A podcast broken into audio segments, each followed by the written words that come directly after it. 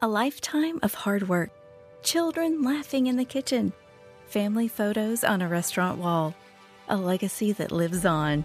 It all comes from the power of a conversation, like the one Tommy Hall had with First Horizon Bank about taking over his father's Charleston based restaurant business. Now the table is set for a whole new generation. First Horizon Bank. Let's find a way. Go to firsthorizon.com slash Tommy. First Horizon Bank member FDIC. Hey, folks, thanks for tuning into this special segment of the show featuring one of my heroes, Rick Reilly. As you guys know, Rick is just one of the great sports writers of our time. He's also a fantastic author and a screenwriter and a speaker. So many great things from Rick. And if you read his books, you're going to laugh out loud and you're going to really have a great time. He's written well over a dozen of them, and I can't tell you how great each and every one of them are. I had the privilege of spending some time with Rick this week, so I hope you'll sit back, relax, and enjoy this special segment of the show. Okay, now next on the tee with me is one of the great sports writers, authors, journalists, screenwriters, and speakers of our time, and that's Rick Reilly. Rick is also a New York Times best-selling author. He wrote for Sports Illustrated and ESPN. He was voted the National Sports Writer of the Year 11 times. He's also been recognized with the Damon Runyon Award for outstanding contributions to journalism. USA Today called him the closest thing sports writing ever had to a rock star. In 2014, he was elected to the National Sports Media Association Hall of Fame. He's written well over a dozen great books, and I'm excited to have him with me tonight here on Next on the Tee. Hey, Rick, thanks for coming on the show. You know, uh, Frank Deford used to win that same uh, best sports writer in the country award, and he called it world's tallest midget because no one takes no one takes sports writing seriously. So it's like, eh, okay, you're the best. It's like being the thinnest girl at Jenny Craig, you know. wow. It should mean a lot to you because it certainly means a lot to the rest of us as we look, and there's certainly no one more deserving than you. No, it does. It does. I love it. Rick, I got to start off by getting your thoughts about this past weekend's U.S. Open. What'd you think about what you saw? Well, you know, I live in L.A., and L.A. Country Club is the place where we say where the fun never starts because they never have any fun over there. They have way too many rules. Uh, when you go there, there's like all these rules. You got to wear this. You can't wear shorts. You can't put on your shoes in the locker room. After six, you got to be wearing a sport coat. This, blah, blah, blah. And that's how it felt when you were there. I mean, you were miles from the players. I mean, if it looked empty, it's because we we the the fans couldn't get anywhere near it. And then at the very end, they decide to be the first Open in history to take down the ropes and let people surround the green, which freaked out Wyndham Clark because he didn't know what was going to happen. And to his credit, though, he two putted it. So you know, I love the course. I think it's my favorite course in all of LA but um, it was not a good fan experience. Do you think the USA uh, USGA returns back there at some point? Do you think they get another crack at it? Yeah, I think because the, the course is so good, I think they'll take another crack at it. But I'll tell you one thing they should fix though, Chris. How can you hit a double sliced banana ball that would have been out on any muni in the country and it's still in the fairway the Wyndham Clark hit on 18? I mean, that was a terrible drive that would have been in the houses on Pebble Beach at 18, and it would have been in the lake in a many, a lot of places, Bay Hill for one. And instead of him being out of bounds or completely in the cabbage, he says, "Oh, I'll just hit a seven iron from the fairway." I mean, that that fairway was bigger than an LAX runway, and I just think that's not how you end the U.S. Open. I mean, a blind nun could hit that that fairway. well, I think we all sort of semi panicked when he hit the shot, and you could see it on Shot Tracer, and it looked like it was going, to your point, way out right. of bounds. And then when we saw it hit in the fairway, I think we all sort of looked at each other and like, really? That's still in the fairway? But, you know, hey, you can only play the shots you're given. It's not his fault. But I think that's what I'm saying.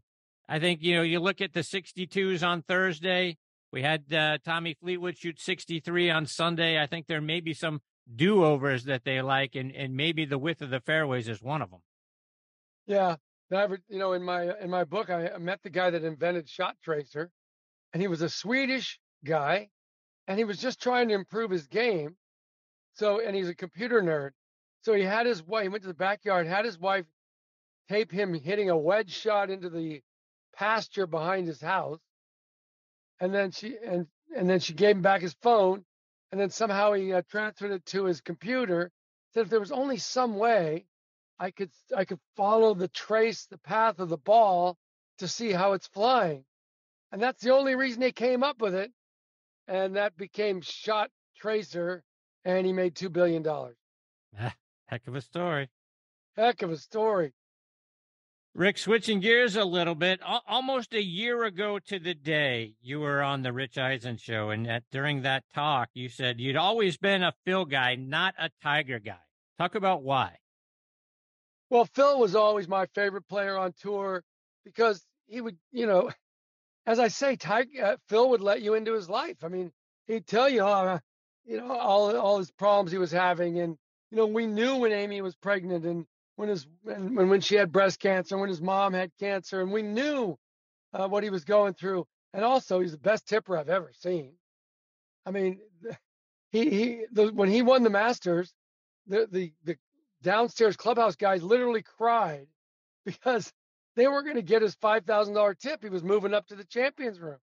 I've seen him get stop his car, get out his on a rainy night, get out his umbrella, give it to a bum, and give him a thousand dollars in hundreds just because he feels bad for the guy. So I know people don't like him, but I liked him. But then when he decided to get in bed with bloodthirsty monarchs from Saudi Arabia who behead protesters and make gay people disappear and kill journalists, and then to say he's doing it to teach the PGA Tour a lesson, which made no sense to anybody. That that he really lost me there because Phil always thinks he's 10% smarter than anybody who's ever lived. And I think he thought he was going to really, you know, put one over. As it turns out, he did. He gets $200 million and, has, and he's going to suffer no consequences. But I, I just hated that move. And if I had been a sponsor like they all did, I'd have abandoned him. By the way, he probably would have had Nick Faldo's job. He probably would have had that CBS job, which paid like 14 million. So I, I, I think it was a dumb move for his for his legacy, for his for his business sense, but good for him. He made 200 million, I guess. Well, take that a, half a step further. Does any of that emotion change now, or does it shift a little bit because the PGA Tour essentially just did the same thing that Phil did? I hate it all. I hate it all. I hope they all die in a fiery boat accident. I, I can't believe that, that you're just going to hand the Saudis all the credibility that all these guys, Nicklaus and all and Arnie, built up over 50, 60, 70 years, and you're just going to let these guys suddenly have your sponsors and get you a TV, get them a TV deal, and make it seem like this is legitimate golf when it's a goddamn shotgun, three day baloney tournament. I mean, do they get a buy mulligans? I don't know what's going on over there. And so I just think it's, I, I just hate all of it. And I know uh, money always wins. As soon as this happened, my rich buddy said, yeah, money's always going to, money will win. And, and the tour will have to uh, merge with them because they can throw so much money at them that the tour's got no chance. They'd lose every player eventually. So I guess they had to, and nobody wanted to go to court, I guess and maybe we'll find out the deal was a complete, you know, Fort Knox for the tour. But I still, I'm not ready to see guys from Saudi Arabia hanging around the 18th green, uh, uh, you know, for, at the Masters. I'm not ready to let them have our game. Do you know how many golf courses there are in Saudi Arabia, by the way? Grass golf courses. I looked it up. Nine. There's nine grass golf courses in Saudi Arabia. They're not doing it to bring golf to their country. They're doing it so you think they're nice guys, and we all forget they helped fund 9 11. You mentioned legacy. Let's take that a step further. What does this do for Jay Monahan's legacy, his future, and ability to get the trust back of not only the PGA Tour players, but you mentioned the sponsors? How does he how does he survive this? Well, I don't know. That's the thing, Chris. We got to see the deal because I'm hearing there's a lot more to the deal than we know, and that the and I I mean I've heard every kind of thing about it. Um, uh, all these tours are going to remain separate, but it was all just to get endorsements and a TV deal. So, in that, if that's the situation, then he really didn't sell us out. But I can't believe the Saudis would be happy with that. What I think, uh, what Phil and and DJ and those guys wanted was to be able to bounce back and forth between tours. You'd still have to. I mean, if the if the sheiks want you in Oman, you better goddamn show up in Oman and ride the camel for the picture and all that stuff. But once you've once you've covered your allotment for the LIV tour, then they want to be able to come over here and play play in tournaments that they like, like San Diego. So we'll see. But um, you know, I mean, people really like Monahan, but this this deal right now looks like what the hell were you thinking? Do you think he's CEO come beginning at 24? Well, he's not the boss. We know the boss is the other guy, Ali or whatever his name is. Yeah. And he's gonna he's gonna run his tour just like the DP's gonna run theirs. But the overall boss, they sold it out to the sheiks. And you know, good for you. I guess you get a new jet with leather. Hope the bloody check you get from the sheiks doesn't stain your white seats, you know. Jack Nicklaus is my golf hero. I know you've spent a lot of time with Jack over the years. One of my favorite things that you've said regarding Jack is when you visited his house and went into his office and saw all the trophies, you asked him, Your house is on fire and you can only leave with one trophy. Which one is it? And he pointed to Barbara. I think that's all you need to know about who Jack Nicklaus is. Talk you about know, your relationship with him. That, that that that that sounds like it's made up, but it's totally true. They're always together. They're always giggling. She's kind of the Jack Wrangler, you know. She she she greets you at the door. She gets you a cup of coffee. Okay, he's got Golf Channel right now. Then he's got some stuff for the Nicklaus uh, Design Center. Then you and but he's really looking forward to you know because he always asks interesting questions. And do you want to hang around in this room? And then I always play piano. I like to play piano, and Jack always comes in and and uh, sings. And he's got a real nice voice. He's got kind of well, you know, he's kind of got a high voice, right? Right. So he can sing kind of this tenor thing, and uh, he's having a little trouble remembering lyrics now. He couldn't remember "Let It Be," but the other thing about Jack is he's shrinking. He sees me the last time. He goes, "Are you growing?" I'm like, yeah, Jack, I grew six inches at 65. He's shrinking. But, um, you know, I don't know if I told you this story or anybody this story, but I said, you know, he had all, he had White Fang there and he had all the great putters, but he didn't have the giant putter he used to win the 86 Masters. Remember that ugly MacGregor thing? For sure. I got a replica of it. You do? I do. It was called the Response, I think. Right. Yep. And uh, they sold like a million putters that week because it looked like a Hoover vacuum attachment. it was just giant, and and but but everything was going in off the center of it. And so I said, "Where is it?" he goes, "I don't know where it is." I'm like, what do you mean? He goes, "Well, you know, because he's got these two great grass tennis courts by his, at his house, and so literally, uh, Ivan Lendl and Federer and, people that are in in America, uh, Sampras used to do come play at his house. Well, he said, I remember two tennis players were here and they said, could we borrow this? We want to go play nine holes at, uh, you know, the bear course there. And so he borrows it and then he never got it back. So I started researching and I think it was this player named Stockton took it and took it home. I'm trying to remember this guy's name. Lives in LA. He died. And so uh, contacted his widow and she found it. Wow. She found it and uh, she's sending it to the Nicklaus Museum. So wow. I was hope I was hoping I could borrow it, but she said no. but I think he's just the greatest guy. Like he just no matter when he was playing, when he wasn't, you could ask him anything and he never dodged a question. He always answered the question. Tiger, you're lucky to get him to answer one question straight. Now he's been better. And you asked me why am I a Tiger guy now instead of Phil? Because Tiger stood up for the PGA Tour. He stood up for the tour that made him famous, that that has a legacy that we all love, that's born in America and raised in America. And he turned down God knows what, they say $600 million. And he did it because he loves the game. And he always tells young guys, you got to play on the American tour. You got to fight to make the cut, or, or else you got to you got to pay for all your expenses yourself, and that really teaches you to grind.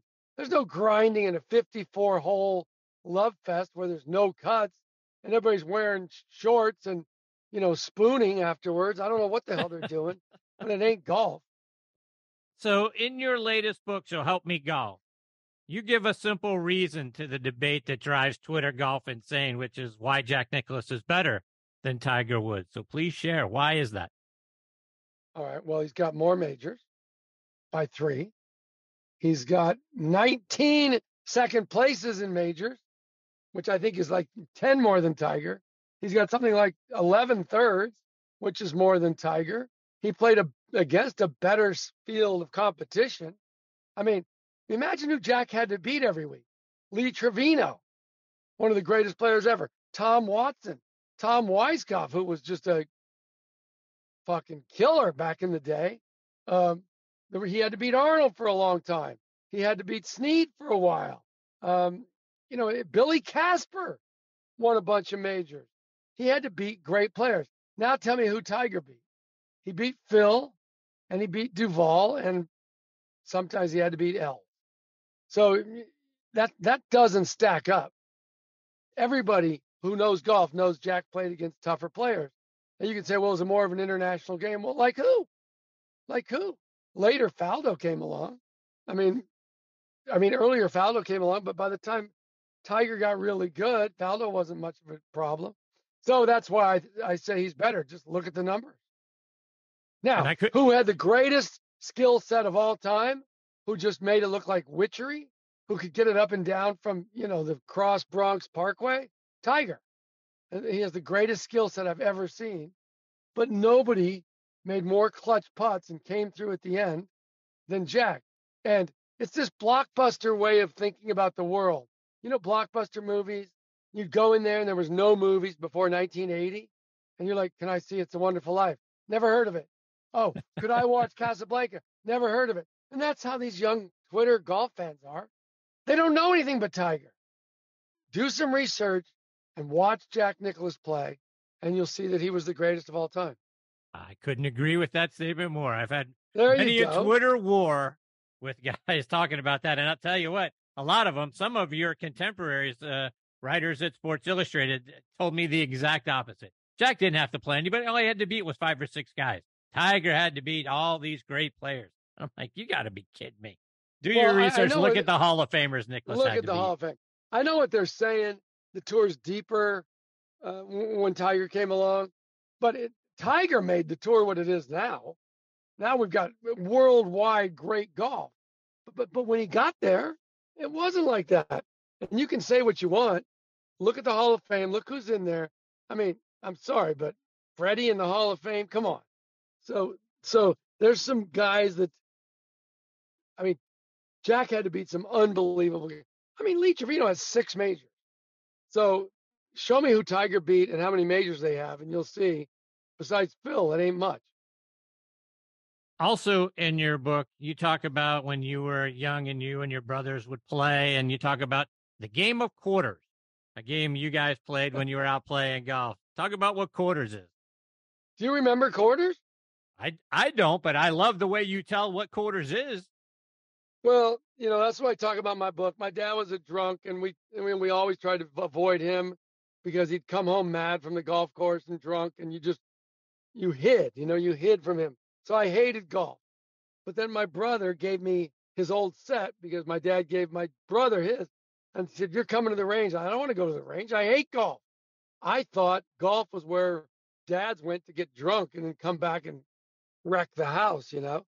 But my brother taught me to play and uh, he pretty soon I'm playing golf and loving it because, you know, when you're the when you're from an alcoholic household, to have to go outside and be able to control something and not be scared of it, it's amazing. And so anyway, he said, okay, we're going to play quarters. I said, what's quarter? Okay, you get a quarter for long drive. You get a quarter up and down. You get a quarter for a par. Uh, you get a quarter for a putt longer than the flagstick. You get a quarter for a sandy. And I'm like, what's a sandy? And he goes, well, you'll find out. And so then you, you keep track of your quarters. And if you get two pars in a row, that's 50 cents. three pars is 75 cents. And so his only rule was you could not take the last, back then it was $2 from the guy's wallet. You had to leave him what we called cheeseburger money because you could get back then cheeseburger fries and a Coke for $2. And so no matter how much the other guy took off you, he had to leave you two bucks. And that was so fun playing quarters. I remember we got so much, so deeply into quarters once. There was a fire. There was a fire on the golf course. I don't know, it was a house. I can't remember. He says it was like a house and the and the fence and everything. And we played we played through the fire. And we weren't gonna stop for nothing. What's the ruling when your ball is in the fire? Is that a drop? What do you get? No, no. Hey, you got to play out of the embers. We got the embers rule. There's no dropping. 2009. Then 62 year old Uni Haskell, a nun in St. Petersburg, Florida, threw you over the edge, which made you go do something 694 times. Take us through what that was. This nun had never played golf before, and she made a hole in one and I think it was on her first day, maybe the third hole. And I'm like, well, god damn it. I still don't have one. And I've been playing for, at that point, 40, uh, 30 years. So um, I rented a par three course. Uh, it was a par three course near my place, near my house in Denver, where uh, nobody was playing it because it was such a piece of crap. And the guy said, "You don't have to rent it; just just keep playing it." So I got my son out there with a first baseman's mitt, and I hit 10 shots off every tee box, going around and around and around till I made a hole in one. I finally made it on the second day at 1:43 p.m. on the 794th shot. My legs were screaming in pain, my back, and it was it sounds ridiculous, but it was 51 yards and it went in the hole. And my son and I went crazy because it was finally over. And then we went to the uh, clubhouse to buy everybody drinks. There was one guy said, "Oh, I'll have a lemonade." To buy the guy a lemonade, and then my buddy, uh, uh, the, there was some kind of pro in there. He comes in. I said, "We'll buy you a drink." How long was the hole in one? He says, "I said 51 yards." He goes, "That's not regulation. That's not official." And I said, "Buddy, I'm hitting 10 balls on every tee box to a kid with the first baseman's mitt, what part of official do you think I care about? so I finally got my home one. And then it was exactly like have you ever had a friend whose wife can't get pregnant and they finally do in vitro and then and then they uh, have a baby and then she's pregnant every time after that, no problem. I started getting all these holes in one. So I'm up to I'm well, I've got four now. But uh I finally broke the seal on that. Jesus. To your point, I, I, read you made another hole in one at Hillcrest Country Club there in LA. This time, Al Michaels is with you. Did he give you the hole? Do you believe in miracles as the ball was rolling towards the hole? No, it was even better. I'm playing with Al Michaels. I hit it I hit it over what was then their 16th hole, hit it right over the flag, but it's a little long and it's on the fringe, but it's got spin. So Al, who is a great guy, but a terrible golfer, just launches into play by play mode. It was just like a completely different guy. And he goes, Hold on, folks, we're not done yet. As the ball starts spinning back, he goes, It could be. It might be. It is. and it went in the hole. And I went crazy and full Brandi Chastain and ripped off my shirt and everything. But but people say it's too bad you didn't have it recorded. I mean, Al Michaels recording your your hole in one. I'm like, are you kidding? It's in my memory forever. I'm going to be telling people on my deathbed about Al Michaels calling my hole in one. That's awesome. Speaking earlier of LA Country Club, not far away, Bel Air Country Club. You're 63 years old. You go out and shoot 63. What's it like shooting your age at 63? Well, a couple caveats. Uh, there was two holes under construction, a par five and a par four.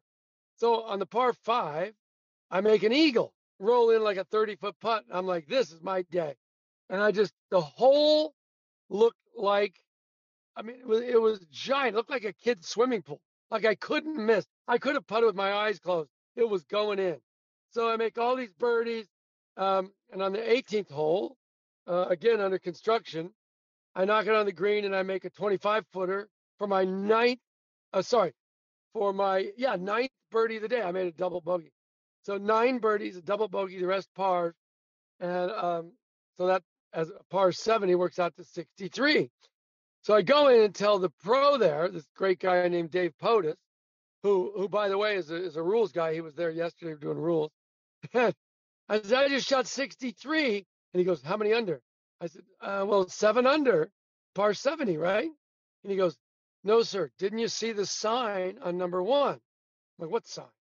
Well, uh, according to USGA rules, uh, you have to take net par on the one and 18. I'm like, what do you mean? I'm not taking net par. I made eagle and birdie. He goes, no, because the holes were under construction, we would prefer you didn't play them. But if you did, you just had to take automatic net par. So you really shot 66. And that's when I took out my gun and shot him. but so I had to write in a 66 in the in the website, you know, the GHIN handicap site, which I guess is fair because they were shorter. But uh, screw him. I tell people 63 at 63, and I'm sticking with it. I would too if I were you. I saw your list of unforgettable holes, and I love the way you describe one of the par threes at Teeth of the Dog at Casa de Campo down there in uh, the Dominican Republic.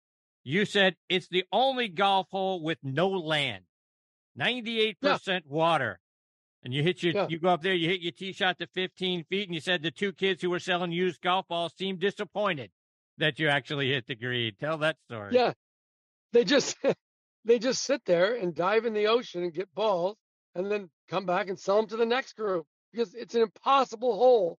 Somehow I hit the green, um, and the, so the only they're selling for 50 cents, and I probably I probably should have bought a bunch, but I accidentally hit the hole. And you know what it reminds me of, Chris? there's so little land there. You know, I did five swimsuit issues. I wrote the story that nobody reads, but you get to go on the shoot. It kind of reminds me of how much material is in some of those swimsuits. That's how much land is on that par three. it's like some of these swimsuits, I'm like, where's the suit? I mean, I'm not complaining, mind you, but I mean, there can't be 53 cents of material in that swimsuit. And then she's not wearing it, she's carrying it. And it was awesome. But um, so that's kind of how that hole is. Number 12 on your list is that Old Head. Of course, it's on my bucket list. I've been privileged to have their head of marketing, Brent Dorford, on the show several times. Talk about your experience playing Old Head. Dude, I was there last week. Is that right? Yeah, I was at Old Head. I didn't see Brent. What's his name? Brent Dornford. Oh, I got to get to know Brent Dornford. Yes. But um, uh, people just won't believe this when I tell them. But the 12th hole is this incredible narrow peninsula of land. It's a you you almost have to walk single file down the fairway. It's that narrow. And it's so narrow and it's about 300 feet up this peninsula. It's you know it's the it's the last spit of land that passengers on the Titanic saw before they eventually sank. It is the 50 or 10 miles from where the Lusitania sank that saw, started World War One. But anyway, birds go through caves off one side and come out the other. You can kayak easily from one side of that peninsula to the other. You got to go down the middle of this peninsula.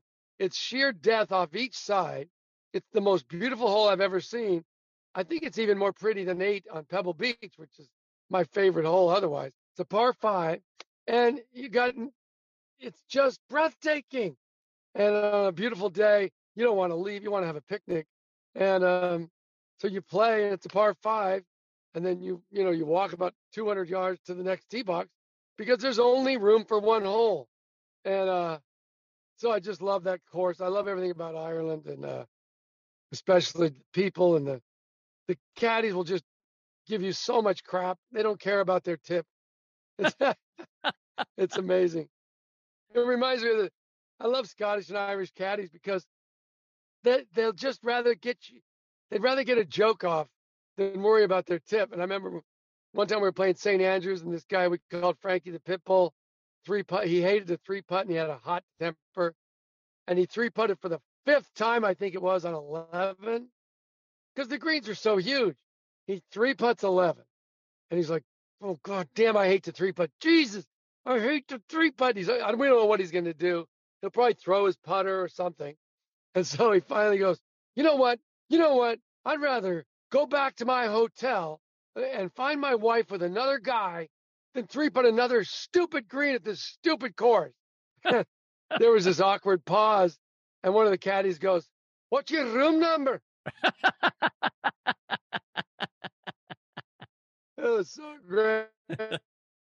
That's awesome. Rick, you lived in Italy when COVID hit, and we all remember the videos of the people in Italy stuck in their homes and out there singing on their balconies at night and all of those sorts of what was it like for you to be in Italy when COVID first hit? Well, it was just terrible. I mean, you you had to have a you had to have a note from your doctor that you could, you know, go see him you were allowed they'd stop you on the street saying where are you going? You could go to the grocery store or the pharmacy and that's about the doctor that's about it. And it was no joke. You know what happened there is because wuhan is where it started and wuhan is sort of the fashion place of, of china. They steal all the big with fashion designers they and milan they design a bunch of stuff so all that there's this link between Wuhan and Florence. So Florence got hit so hard and really early. And I mean, we had some friends that were just, you know, lost their businesses. It was really sad. So for me, uh, you know, my main reason for living in Italy is to ride at the sidewalk cafes and drink coffee, and then in the afternoon drink Campari spritzes, and and then stop writing and just watch people go by especially people in dresses. But anyway, that was so no longer possible. And so I came back to America where it was so much better. People were all complaining here. I'm like, try Italy, man. You are locked down and uh, and your life is not your own there. Rick, just a couple more before I let you go. And your book about Donald Trump, Commander in Cheat. What was it like playing golf with him? And talk about what the Trump bump is. well, so I wrote this book called Who's Your Caddy, in which I caddied for 12 people, and one of them was Trump. Except when I got there, whoever he was going to play with backed out. So he said, You're not caddying, you're playing. I'm like, Okay, whatever, I'll play. He took seven mulligans. We're playing a $10 stroke bet, just $10 who could shoot the lowest. And because I looked at his swing, he looked like about a 12. And at the time, I was about an eight. I'm like, I can do this. Well, I didn't know he was going to take seven mulligans. He took a gimme chip in. I never seen that before. I hit it up close.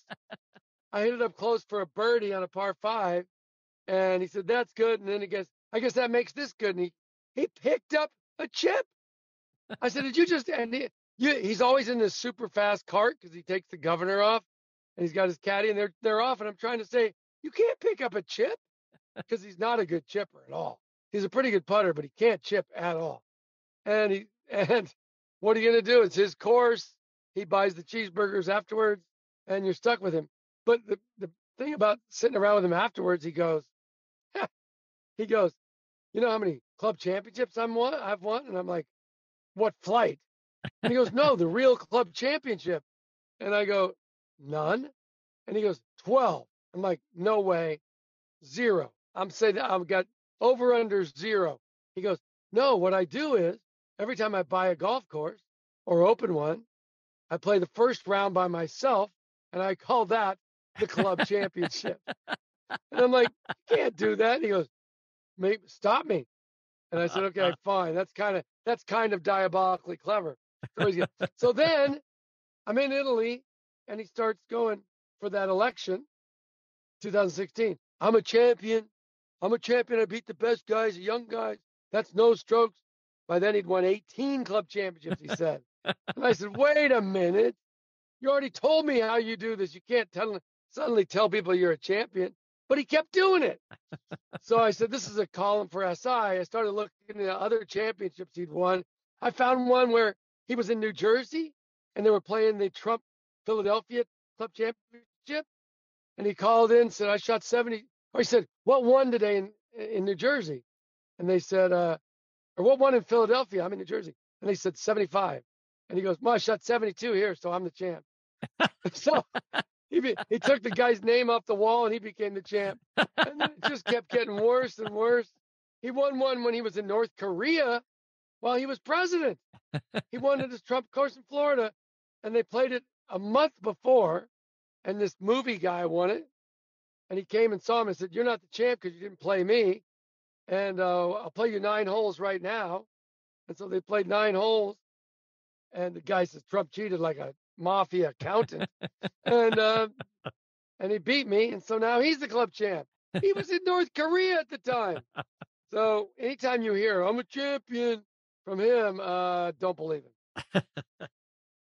Speaking of Who's Your Caddy, it's one of my favorite books. And my favorite part of the book is when you caddied for Tommy Aaron during the practice round at the Masters and he told you to keep your mouth off his ball. Talk about your experience of, of caddying for Tommy. Well, you know, I was surprised to get his bag for the Masters. You know, I think he was the 1972 champion, maybe. Uh, kind of a surprising champion. And the re and I asked him, "Can I be his caddy?" He said, "Sure, but I'm not going to pay you because you're going to get a story out of it." And I, okay, fine. I don't want to be paid. And uh, I found out how I got the bag is he's like three of the grouchiest people rolled into one that you've ever met. And he was always mad. And and people would go, Tommy, and he would be like, I don't come down to his office and yell, "Go Fred" at him. Why is he yelling at me? I'm like, well, Mr. Aaron, maybe he just wants you to do well. but anyway, um, we get to the fifth hole, and we're already two over on the first day, and um, he hits this five iron back there, and it's not going to be enough. And I'm like, get up, get up. And he turns to me and says, keep your mouth off my ball. And I had never heard that before. And I said, no, I, I use this wet towel on your ball. and he goes, no, don't talk to my ball. Keep your mouth off it.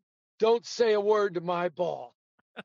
and I, I wanted to say, well, we're about to go three over. Maybe somebody should have a chat with your ball, but but that made it difficult because that was like my first bag, and then the rest of the book, I had the first question I had to ask, no matter who it was, how do you feel about mouths on your ball? and people said, I don't like it, and so that's what it was. Wow. oh, Rick, by the way, quick quick Tommy Aaron story. So you know uh, he's kind of cheap, and um, he's not much fun. And then afterwards, you know, he misses the cut. We missed the cut by 11 or something. And he says, go get a big box out by the dumpster. I'm like, what do you mean? Cardboard box. So I go get a large size cardboard box and bring it up to the champions room at Augusta. We're talking about the most sacrosanct place in the world of golf. Only champions and their caddies can go in there. So I go in there and he says, okay, set it up and then he starts loading it with free shit. Notepads, pens, pencils, coasters, uh, tees, markers. He filled it with free crap. and I'm like, man, I guess that's uh, I guess that's how he made his money. I don't know, but I guess he I don't know if he sells it when he gets home or gives it away or what, but uh, he was, filled that box full of free crap. I was hoping he was giving that to you, not taking it home with him. Oh, please. I would have loved it. But no, I had to carry it to his car and put it in his trunk. wow. Rick, before I let you go, let our listeners know how can they stay up to date with all the great things you're doing, get copies of your books, and then follow you online and on social media. Uh, at Twitter, at Reilly Rick. I'm on Facebook. Um, we have a lot of fun on there. In fact, for this week, uh, if you if you'd have tweet if you tweeted me or or Facebooked me a a true great golf story, I was going to send you a free book, and I think I've I think we had uh, almost a hundred really good ones, and um, so I gave out a hundred books this week. The book is called So Help Me Golf, coming to a movie theater near you, maybe, maybe not. But uh, other than that, I don't have any podcast. I got nothing. It's just uh, Twitter. Oh, I write for the Washington Post sometimes, and I write movies, movies and books out here in uh, LA now. Well, Rick, it has been a huge thrill to get to spend some time with you. I hope I get the privilege of doing it again sometime. You're you're a tu- uh, true treat and a and one of my uh, favorite authors and heroes, and I can't thank you enough for taking time out of your busy day to spend a little bit with me. Well, I never get to go on with a two-time gold medal winner. I'm sure that's not man. true, but, but I appreciate you saying that. hey, thank you. Take care, Rick. All the best in your family. We'll catch up soon. Thanks, Chris. See you, Rick. That is the great Rick Reilly. Again, online at Reilly Road on Instagram, at Reilly Rick on Twitter, and his website, which is fantastic, is rickrileyonline.com. You're going to get to see all of the books that he has. Fantastic stuff. He's absolutely one of the great writers of our time. So much fun to read all of his great stories. To make you laugh out loud, just like he did a moment ago. He's just a, an unbelievably good writer and a fantastic interview, obviously. I'm so glad I got to spend a little bit of time with him. He's one of my heroes. And uh, I hope we're privileged enough to have him back on the show maybe a little bit later on this summer or in the fall. I'll be sure to follow up with him. I hope you'll be sure to follow him, like I say, all over social media and online. All right, my friends, it is time for me to put a bow on this very special episode of Next on the Tee. Please check out our website, nextonthetee.net, to stay up to date with what our guest schedule looks like. Plus, we give you links back to listen to whether it's full episodes or your favorite individual segments. You'll find them on there. Plus, we're all over the place wherever you get your podcasting content. We're going to be on Spotify, Apple Podcasts. We're on Audio Boom, Player.fm. We're on Podbean. So, whatever your favorite podcast site is, we're probably on that one too, particularly Shout out to our good friends over on Goodpods. Download their app and listen to this show available free on there. They've been so good to me in this show, featuring us several times, and we're right there under their golf podcast inside their top 15. So they've become great friends, and I'm very proud to be a part of what they're doing. I hope you'll download the app and check it out as well. Until next time, my friends, hit them straight.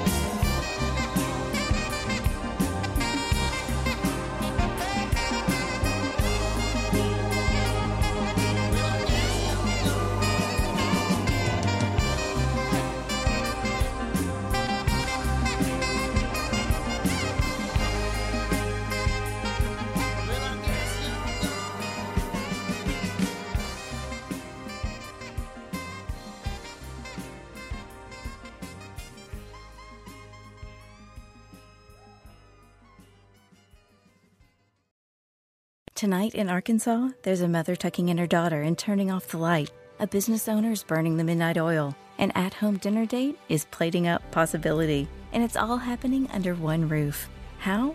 The power of a conversation, like the one John from Integrity Solutions had with First Horizon Bank about his vision for a sustainable mixed use building. Now it's not just words, it's life. First Horizon Bank. Let's find a way. Go to firsthorizon.com slash John. First Horizon Bank member FDIC. The fan is ready for Brave season. Are you? 3 1 smoked high in the air, deep center field, and heading for the horizon. A home run by Olson. We're streaming every game of the Braves 2024 season free on the 680 The Fan app. So make sure you download it now and don't miss a pitch of the Braves this season.